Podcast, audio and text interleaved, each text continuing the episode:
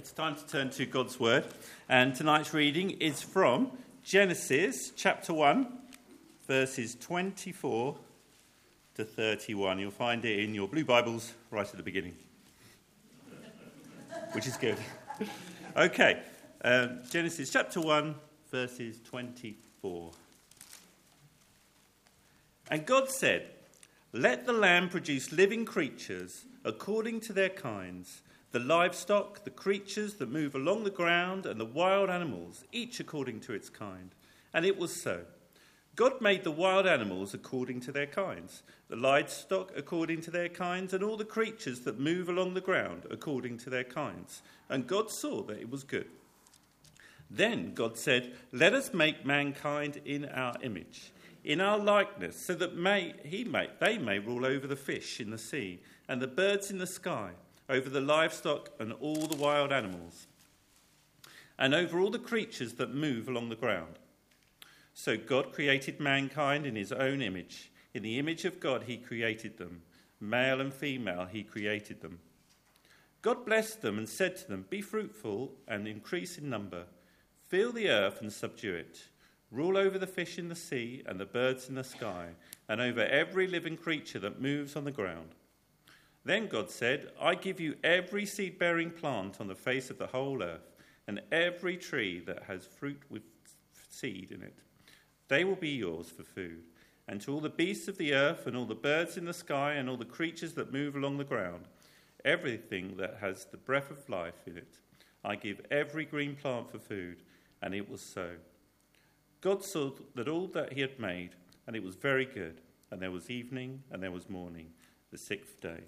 This is the word of the Lord.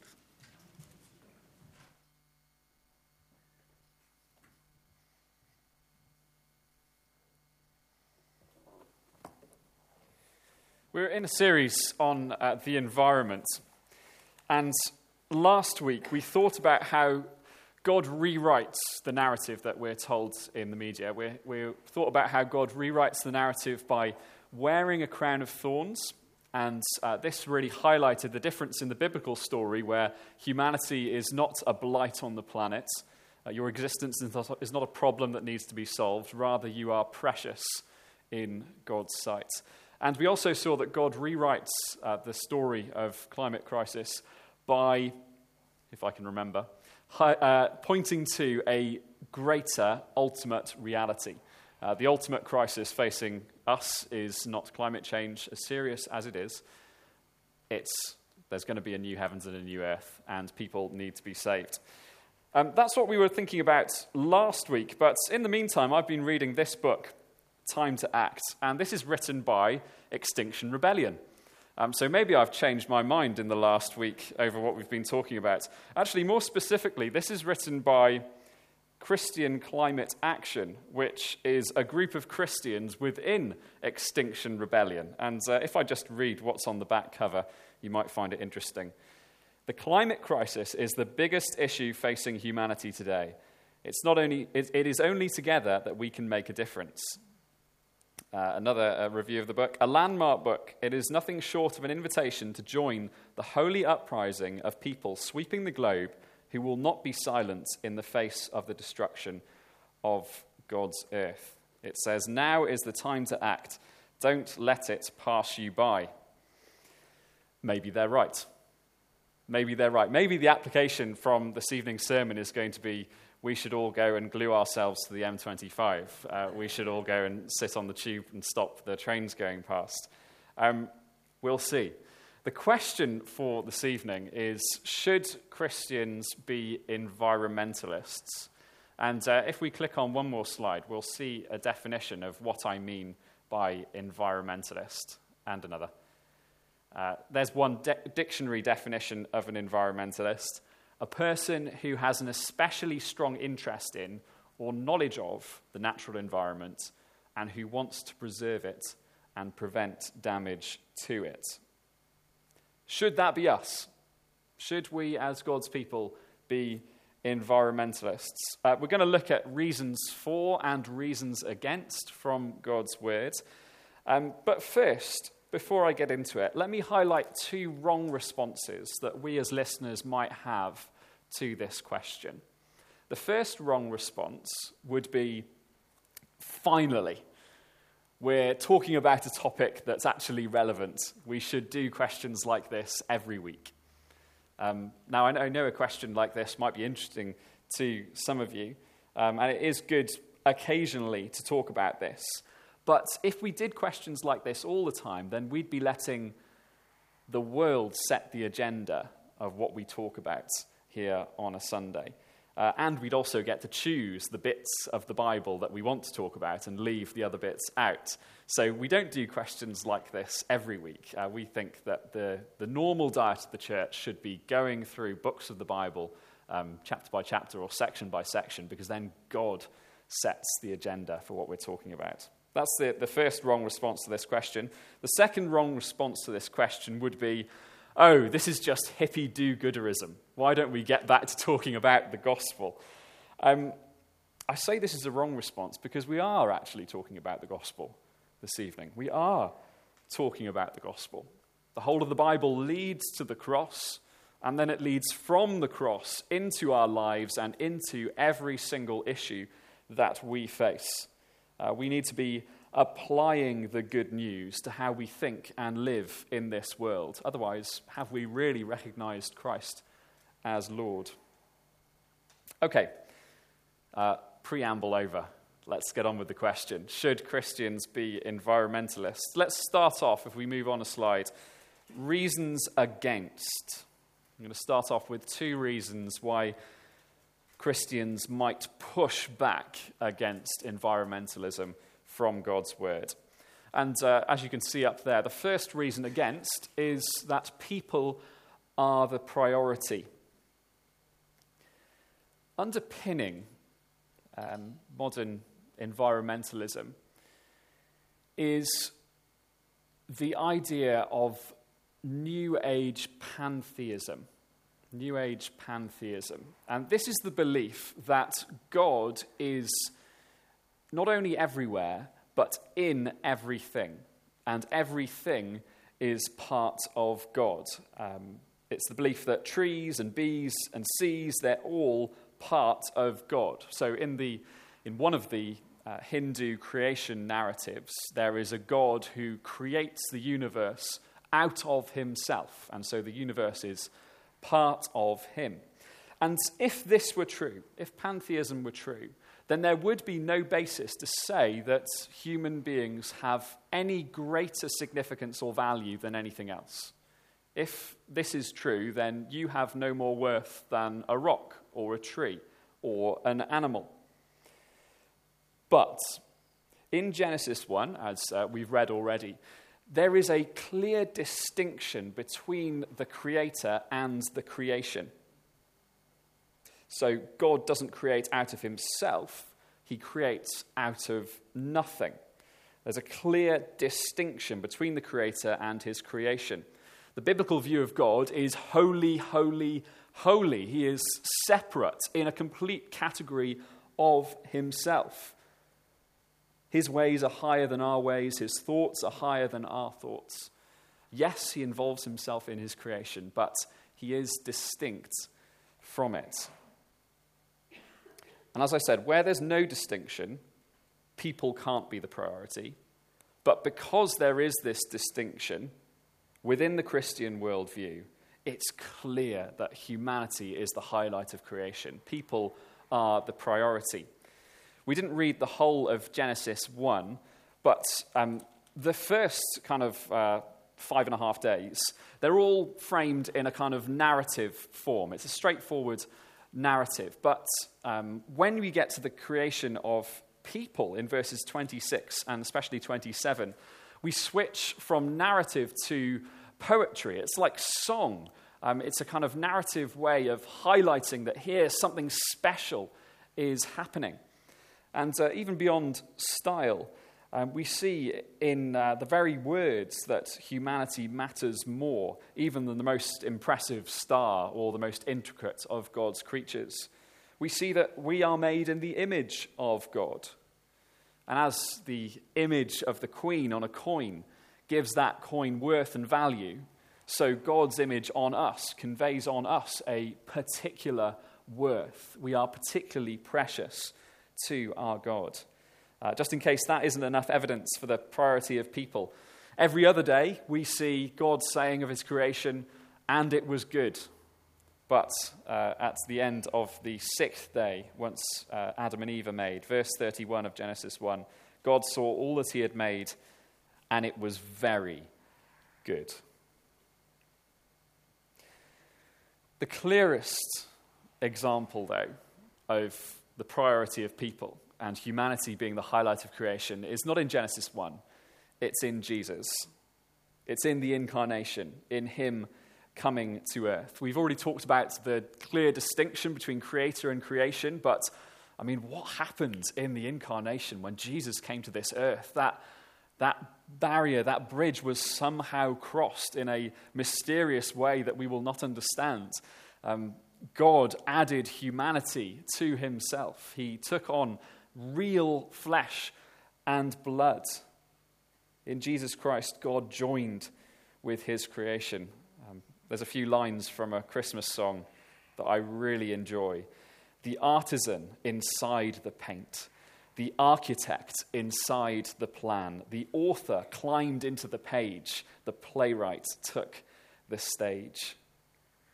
God places so much worth on humanity that he would become one of us. He didn't become any other creature, he didn't become any other part of his creation. He became one of us so that he could save us. All that to say, humanity is the highlight of creation. So, above the needs of nature, above caring for animals, our priority should be caring for people Evangelism will always, therefore, be a higher priority than environmentalism.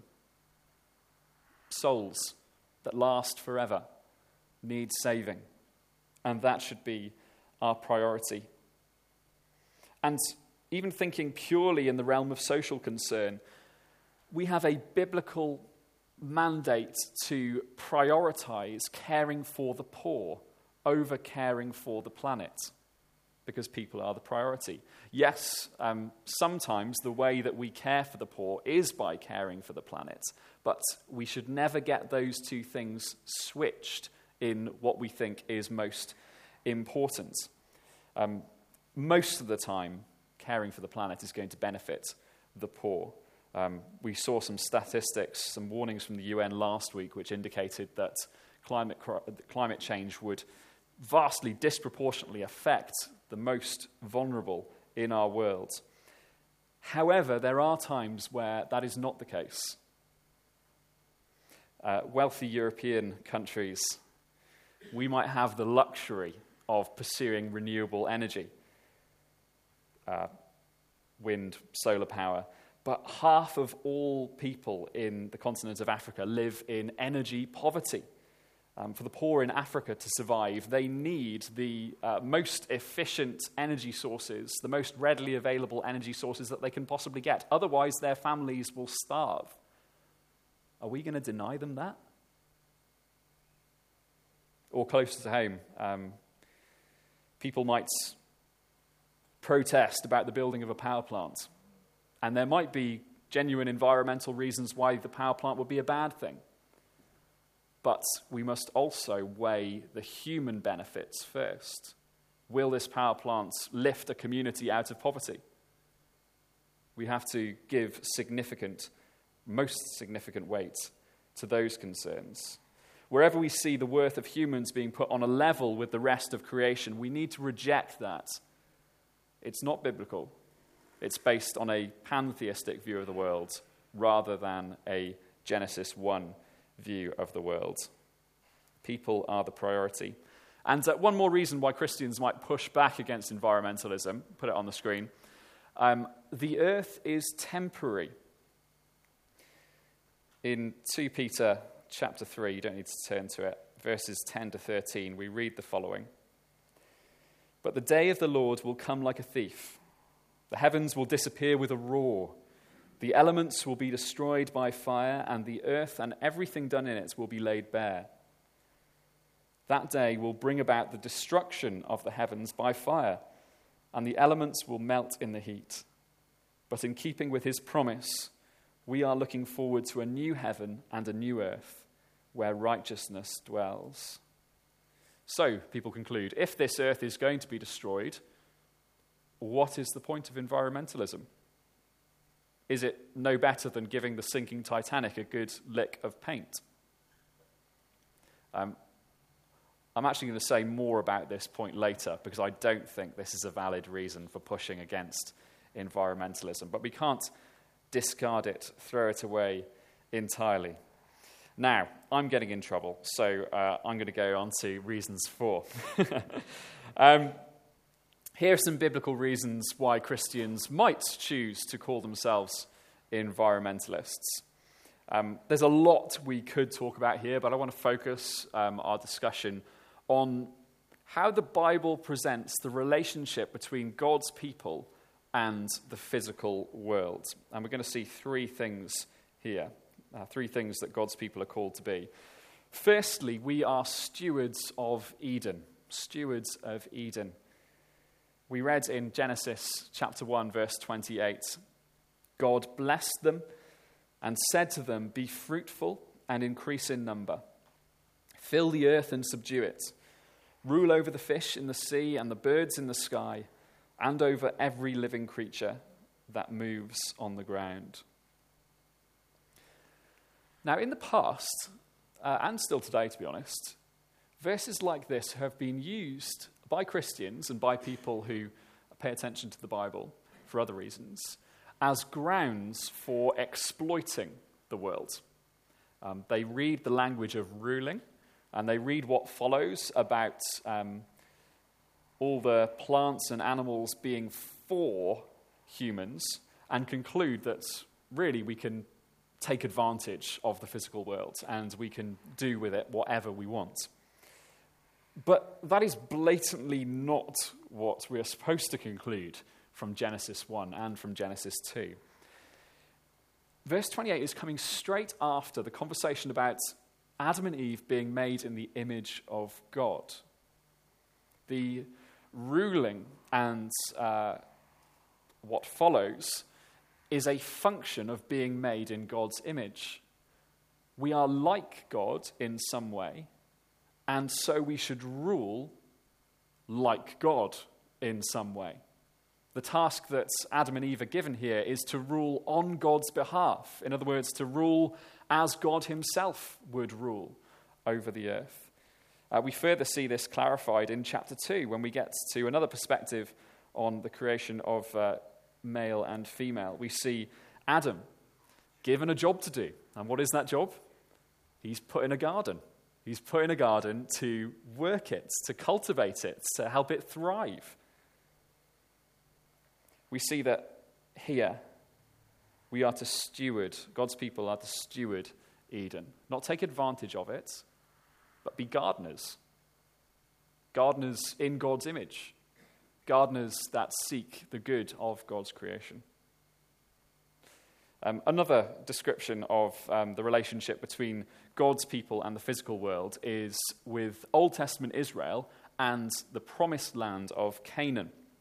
Uh, and this gives us a really good insight into that relationship. It's clear, especially through the books of Leviticus and Deuteronomy, that Israel were tenants and God was the landlord. Let's put our next title up there.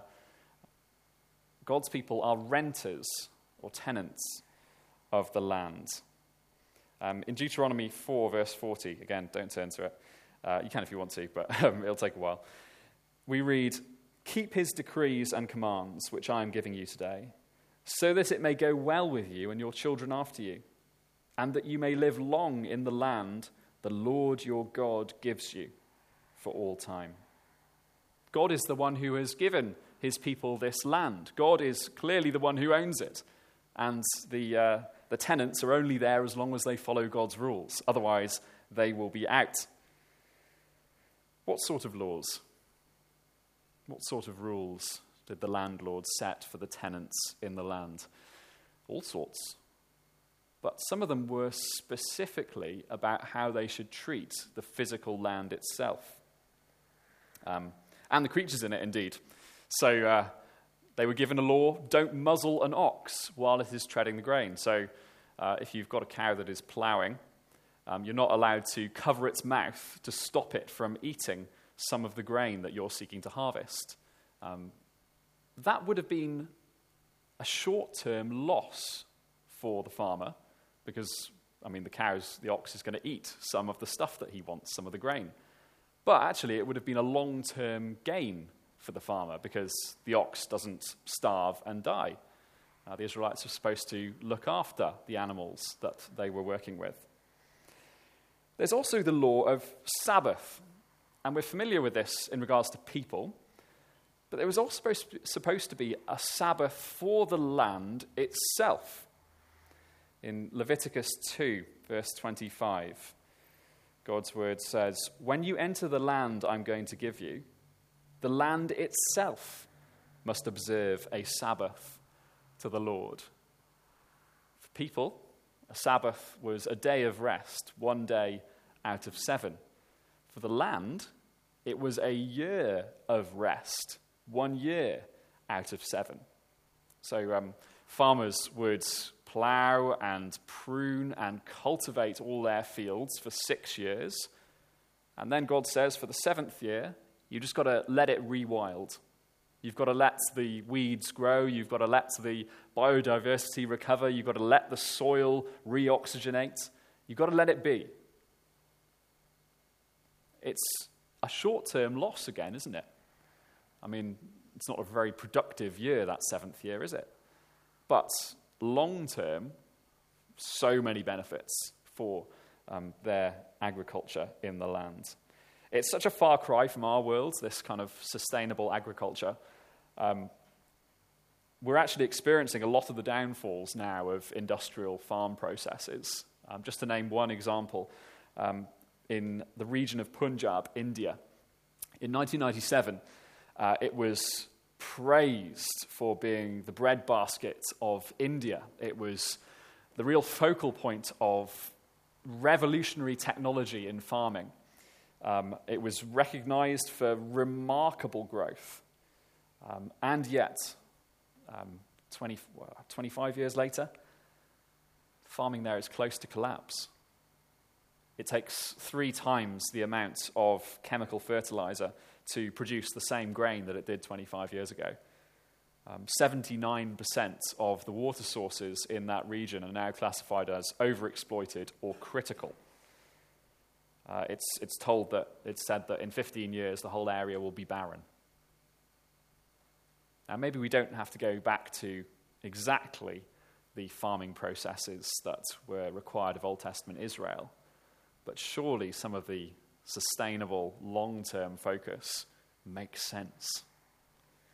Uh, we are to be renters of the land. And the third reason for well, why Christians might choose to call themselves environmentalists. We are heirs of the earth. Heirs of the earth. This is picking up what I said about the earth being temporary. Because when we look about the future of the physical world in the Bible, what we find is two seemingly contradictory futures. Um, on the one hand, we have destruction, and uh, 2 Peter 3 that I read earlier would be an example of that um, the heavens and the earth being destroyed by fire. We've also got places where Jesus says things like, Heaven and earth will pass away. It seems like the Bible is saying this physical earth is a sinking Titanic, um, so why give it a fresh coat of paint? But there are also passages in God's word which seem to suggest that there is continuation between the physical world now and the physical world then. Um, so we actually read last week in Romans chapter 8, verse 21. The creation itself will be liberated from its bondage to decay and brought into the freedom and glory of the children of God. I thought it was going to be destroyed. So, how can it also be brought into freedom and liberation? Uh, we also have verses like Matthew chapter 5, uh, the Beatitudes, and there we read that um, blessed are the meek, for they will inherit the earth. Again, I thought it was going to be destroyed. That doesn't sound like a very good inheritance if it's not going to be here. Um, some people try to make sense of this seeming contradiction by picking one, exam, one uh, side of the argument and try to explain away the other half. But what if both are true? What if this physical world is going to be destroyed and it's going to continue on in the new heavens and the new earth? What do we know about the future? We know about it from Jesus. We saw Jesus die and come back. What do we know about our future? We know that uh, this physical body will one day be no more. And yet, we too, just like Christ, will be raised with a resurrection body. And what if the same is true of this physical earth? What if this physical earth also has a death awaiting it and then new life after? This very same earth. Now that changes the picture, doesn't it? If this earth, this earth is our inheritance, if this earth, though it is going to be destroyed, is going to continue on in the new heavens and the new earth, that might mean we treat it differently. Um, we treat things that are our inheritance with a particular care, don't we? So I think I might have said this before, but this ring, um, it's got two dates in it. It's got uh, my anniversary in it, because I might forget otherwise. And uh, it's also got another date, because this was the wedding ring of my great great grandfather. And uh, as a result, it's something I've inherited, so I keep it with a special care and I want to preserve it. Should we do the same for this earth? If Jesus died to provide us with this inheritance, how much more care should we have for it? How would it be if God had planned and given this new earth for his children? If he had sent his son to die so that we might have it? and then we treated it terribly. That doesn't sound right to me. So, let's, um, let's draw these things together. Should, therefore, Christians be environmentalists? My conclusion is no. My conclusion is no.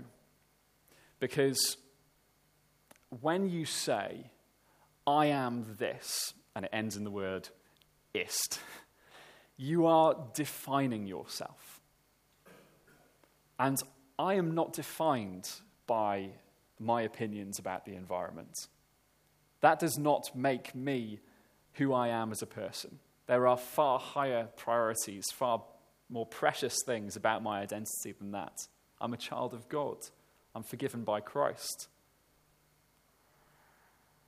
However, so, conclusion no, I don't think we should call ourselves environmentalists. Let's flick all the way back to the definition that we had right at the start. A person who has an especially strong interest in or knowledge of the natural environment and who wants to preserve it and prevent damage to it. If we change that from a definition to a description, I think that should be true of every one of us as Christians. We shouldn't be defined by being environmentalists. But should we have an especially strong interest and knowledge in the natural environment that our Father has created and given to us? Yes, I think so. It glorifies God. Should we want to preserve it and prevent damage to it? Yes, I think that sounds like stewarding. Here's the conclusion no, Christians shouldn't be environmentalists. But yes, we, that description should fit us. Um, we should care for God's creation. And that doesn't have to get in the way with our number one priority. Environmental concern can actually be a means of evangelism. I just want to finish with this. How might that work? Well, um, the, the pastor of the church I used to work at, a great guy called Martin, every single Thursday, he was part of an environmental care group. And they would go and, um, uh, what would they do? I probably should have gone along with him at some point. Um, they'd uh, kind of like dig out kind of algae from pools and they'd clear out uh, fly tipping areas and they'd just care for the natural environment around the place where we lived. But the reason he did that was so that he could get alongside people and tell people about Jesus. He loved doing it, but his main priority was evangelism. Um, we might do that in other ways. Um, you might be a dog walker evangelist. Uh, it's really important to care for your dog, it's part of God's creation. Um, so take it for a walk. Um, but maybe also keep evangelism as the number one priority. Dog walkers always seem to talk to one another, so why not use that as an opportunity to talk about Jesus? How about the way we treat our gardens? That might affect our witness, you know.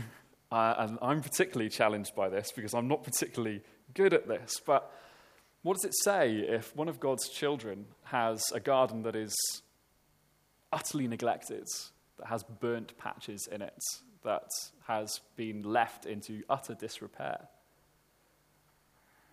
Maybe that doesn't say, uh, speak particularly well of us. However, if we do care for common spaces such as our, our front garden, then we get into conversations, as you do, about, with your neighbors about what you're doing with the garden. And you can bring Jesus into that conversation. Yeah, I, I just love this gardening because I get to look after what God has given me. And I can't wait for the physical world that God has prepared for his children, where I can continue doing stuff like this. Environmentalism shouldn't define us, but neither does it have to get in the way of evangelism we might actually reach people through caring for God's world. Let's pray.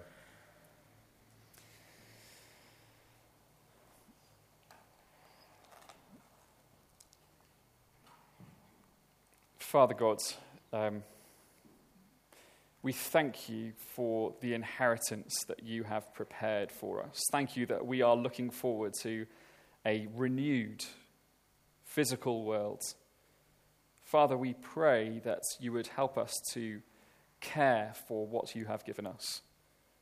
Lord, please um, convict us, even now in our seats, of where we might be falling short of this. And Father, even more than that, we pray that you would help us to keep our right priorities here. Lord, please show us opportunities where we can reach people for Jesus and maybe even while we're looking after your world, uh, that we would be able to do that. Please give us opportunities even this week, along with the boldness to take them and the fruits that only you can bring from that. In Jesus' name, amen.